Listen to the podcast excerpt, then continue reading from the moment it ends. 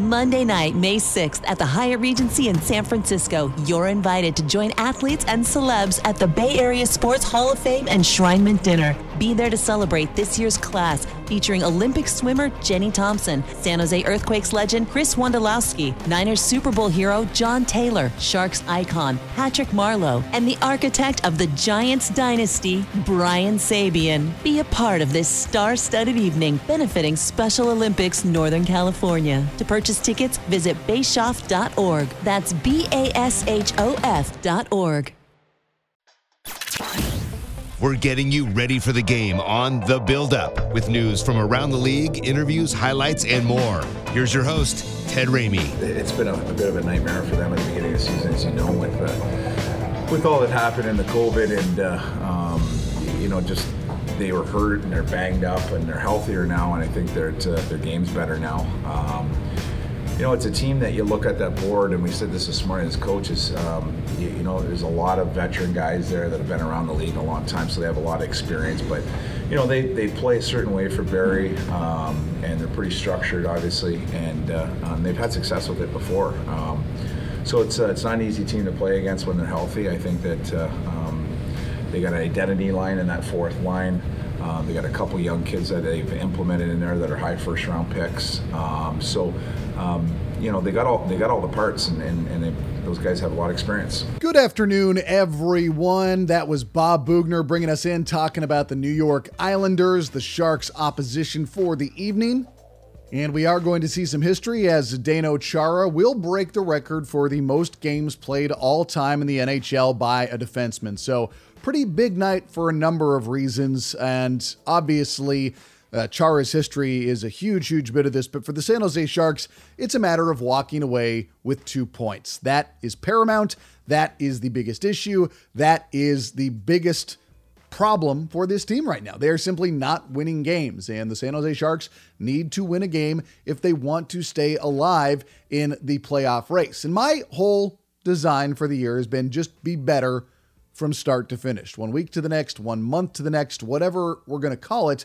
But the problem is is the Sharks have had a bit of a backslide as of late, and that's why they find themselves now 50 points on the year, nine points back of the final wild card spot. They've slipped in the division, and ultimately, we hope this is the low point of the season that they are able to bounce back and put together a much better performance. But you know that's that's on them. That's going to be the the big emphasis of the night is to walk away with two points tonight and see if they can build on that because they do have challenges in front of them, especially with Boston on Saturday night, followed the next night, the second night of a back to back against the Kraken, who they have not been able to beat up to this point of the season. So it all starts tonight for the San Jose Sharks, and to get us up to date on where everything is with the Islanders. We are now joined by Andrew Gross, who covers the Islanders on Newsday. Andrew, what's happening, man? Uh, nothing. I, I guess uh, I've been told I brought the cold weather with me from New York, uh, right?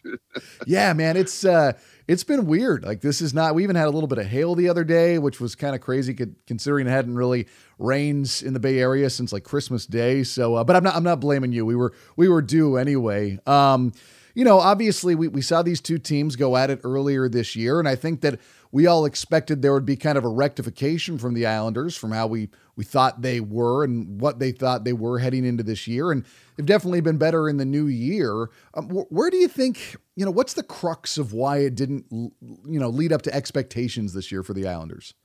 Uh, I mean, there's a there's a litany at this point, but you, you start with a really bizarre schedule, and I, I, know every team in the NHL, particularly the Sharks. I mean, the Sharks, along with the Islanders, seem to be one of the early guinea pigs for how the NHL would deal with the the COVID nineteen outbreak that mm-hmm. we saw, you know, November, December, and January, and uh, you know the the NHL allowed, you know, as you saw, they they allowed the teams to play on for quite some time, and as a result, the Islanders played with a hybrid AHL NHL uh, roster for a few games, and this was right as they were opening their long, long, longly awaited new arena. We're mm-hmm. talking, you know, probably going back to the late earlys uh, you know, late 80s, early 90s, it was identified that the Islanders needed a new building, and you finally get one in, you know, in 2021.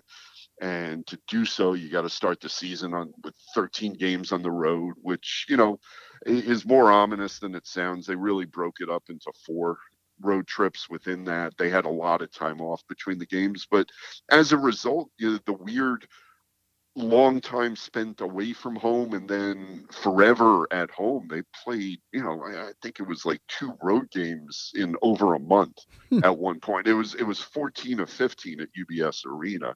And a lot of they had nine postponements, 13 games rescheduled.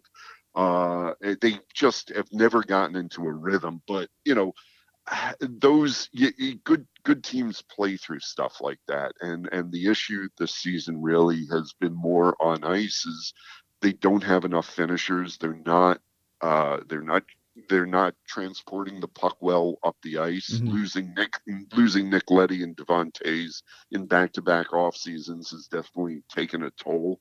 Um, the, the, the goaltending has has it hasn't been bad, but it hasn't been to the level they need. Semyon Varlamov has dealt with some injuries, and you know neither goalie, uh, you know they were alternating for a long time, and you know a couple of soft goals here and there. Uh, but really, it's the finishing. It's uh, the, the the lack of puck transportation, the ability to play a fast game and not that they don't have fast skaters they can't play fast because they haven't been connecting on passes or breaking out of their zone or you know navigating the neutral zone has been a real issue for them. And then by the time you get to the uh, offensive zone the, the, the, guys are exhausted and you can't establish a forecheck or get into a cycle. So you know one thing has seemed to begat another thing yeah. as, as the season has gone on.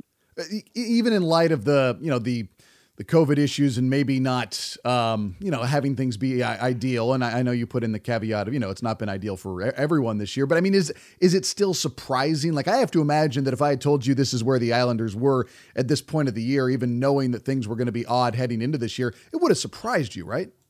Oh, absolutely. I mean, uh, uh, you know, back to back trips to the NHL Final Four, losing both times the eventual Cup champion uh, Lightning but more more so than that, uh, it, going into this season, uh, you know, I wrote it. The expectations outside the room were certainly Stanley Cup or bust, but it wasn't just, you know, you know, dime store prognosticators like me calling it a Stanley Cup or bust season. That was the feeling within the room. Uh, so yeah, there, there's a, a tremendous surprise as to which way it's it's gone so far this season. And in terms of the team being better since the start of the year, is this a correction or is there something that you can visibly point to? Um, well, uh, you know, the last game, Kyle Palmieri and Zach Parise mm-hmm. combined mm-hmm. for three goals, and uh, they have both started getting on the board. And you, you Kyle Palmieri to a four-year, twenty million dollar extension, and you expect more than one goal through 29 games to start the season. Then he was out, I, I believe, for 10 with an injury, and uh, you know, you talk about not finishing, and that—that's one of the issues. Is that Kyle Palmieri was expected to be you know the 20 goal scorer that he was consistently with the devils and it's only been he's been back in the lineup, I think, four games. He's got four goals in those four games, and, and that's easily the best span of, of the season so mm-hmm. far for him. And you know, Zach Parise uh, certainly is not. He was not signed to be the the top six or top line player that he was with the Minnesota Wild or, or, the New Jersey Devils, and he's been very effective in a third line role. But he was another one of those guys who, you know, gets shots on net and nothing was going in. I, I think it was one goal in twenty, the first twenty three games for him, and and now he's starting to pot a few. Um, so. Th- those are good signs. It's, it's probably you know a little too little, a little too late for mm-hmm. this team at this point. Um, but you're, you're, you're starting at least and and I should say the expansion uh, Seattle Kraken played one of the worst games I've seen in a long time. Uh, when we were up there on Tuesday night, they were I mean they were they were borderline incompetent for 30 minutes. Um, uh, you know, but but that being said, the, the, the Islanders lost to the Kraken three nothing at UBS Arena on yeah. February second, going into the All Star break, and, and then uh, just before going out on the road, they lose to the Montreal Canadiens, who mm-hmm. are playing better under Marty St. Louis. Yeah. Uh, you know, more, more they they are playing better, but still, uh, there, there's a reason Marty St. Louis is coaching the team right now, and it's because they're in last place, and, and they've been, you know, a train wreck since getting to the Stanley Cup Finals. So, the, the, and, and the Islanders also lost six three in Buffalo uh, before coming home. So they, they've just been giving away points uh, that they can't afford to give away. Yeah, no, I mean, it's funny hearing you talk about, you know, the lack of finishing and some of the other issues with the team because y- you could just, you know, change a couple of words and you could be talking uh, about the Sharks. Um, you know, the Sharks are obviously seven games in a row now without a win. They have been able to garner some points in there. Uh, you know, I'm just curious if, you know, you saw them earlier this year. Does this match what you expected to see from the Sharks? Did you think they would eventually drop off, or were you just kind of unsure of where they would go? Yeah, I mean, I, will be honest. It's a little bit of a it's a little bit of an East Coast bias in that you know I'm not staying up until 1.30 to watch Sharks games. You know, you're not. no, I, I'm sorry. so you know, and and and that's I, I, think you know that's that's a different discussion we can have. Um, you know, where where you know half the country really doesn't see the other half of the country play on a on a regular basis. I know when they came into UBS Arena, they played you know a, a game that you would expect the Islanders to play. Mm-hmm. You know, a very structured, sound game. Uh, you know, they got some guys who can finish. Uh, they got really good goaltending in that game, but that game was now, uh, you know, a couple of months ago, yeah. and uh, you know, ebbs and flows of the season. Uh, in general, from talking to other people, yeah, I think the the the Sharks are kind of going more to a level that maybe was expected of them at the beginning of the season. I, I you know, I don't know whether losing seven straight is what's expected, but I, I don't necessarily know that they were expected to be a strong playoff contender. What's it been like for you to follow Zdeno Chara as he is on the cusp of making some rather remarkable history? Yeah, it's always, you know, uh, if you consider your job as a sports writer or a journalist, really, you know, when it comes to the crux of it, you're a you're a, a, a historian, right? Mm-hmm.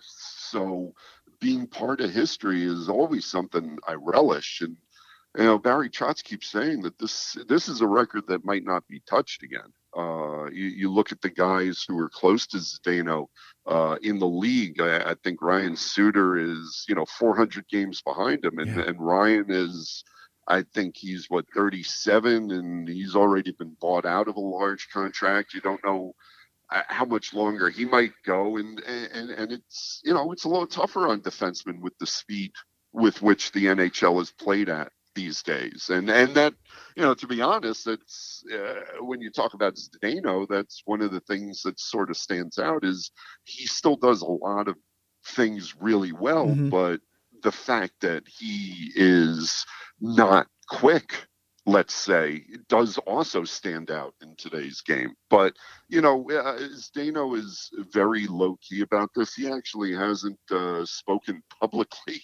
about uh, tying the record yet. We expect him to talk after today's game. But uh, talking to his teammates, he didn't want any really any way of marking the milestone.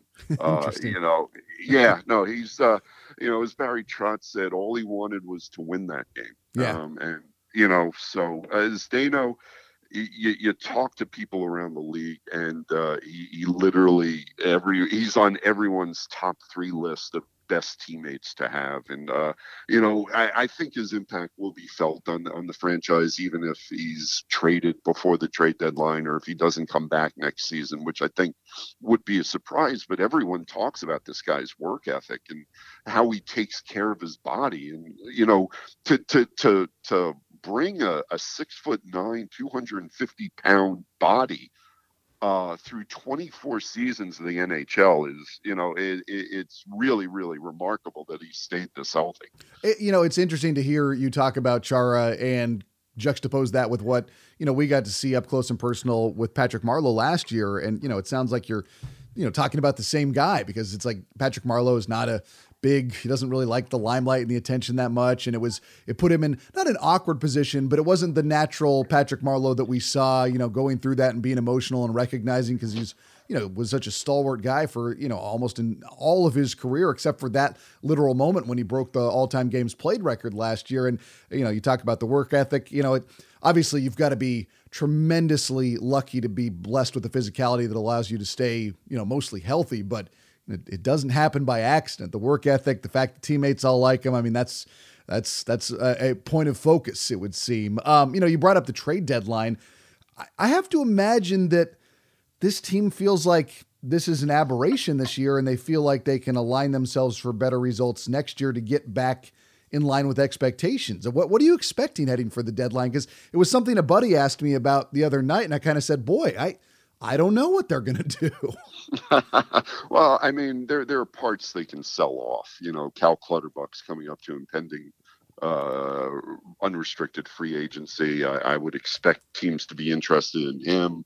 Uh, you know, maybe they can move as Zach Parise. Maybe they can move as Zdeno Chara. You know, uh, there there's some reports out there. Maybe you know even teams might be sniffing around Josh Bailey. Hmm. Um, you know, but but to your point, yeah, no, the, the, the core group of this team is going to be together. They're not going to take a, a, a hammer to this and just chisel it apart, mainly because there are a lot of long term contracts and there are a lot of parts they still like here. You got Barzal, you know, down the middle, you got uh, all four centers signed in Barzal, Nelson, uh, Pageau, and Cizikas. They're all, you know, they're not you know going out the door at any point mm-hmm. soon mm-hmm. so you know you're you're going to do your work around the margins uh, with this core group. Uh, you know lou's certainly going to assess what went wrong and what the needs are and i don't think it's you know it's any secret. They need a, a puck moving defenseman. Um, you know noah dobson is developing nicely but he can't be the only one. Um, so you need a puck moving defenseman and you need some finishing on the wings. And, uh, you know, I'm just scanning Twitter today. It's looking like the Predators not might not be able to uh, uh keep Filip Forsberg. Mm-hmm. Is that is that a guy? He would look really good here, you know. Um, but also, it's a matter of the cap. So you know, if the Islanders could somehow move out Semyon Varlamov's five million salary for next season, and you know get out a little bit more money. You know, if you're talking about Josh Bailey, that's another five million. Then all of a sudden, uh, Lou's got I think it would be like around 25 million under the cap to work with this off season, uh, which you know you, you could see some some big ticket items brought in. And and and I will say to that point, Islanders ownership has made it very clear that the the investment they made in UBS Arena um, and also in their practice facility, mm-hmm. uh, one of the specific goals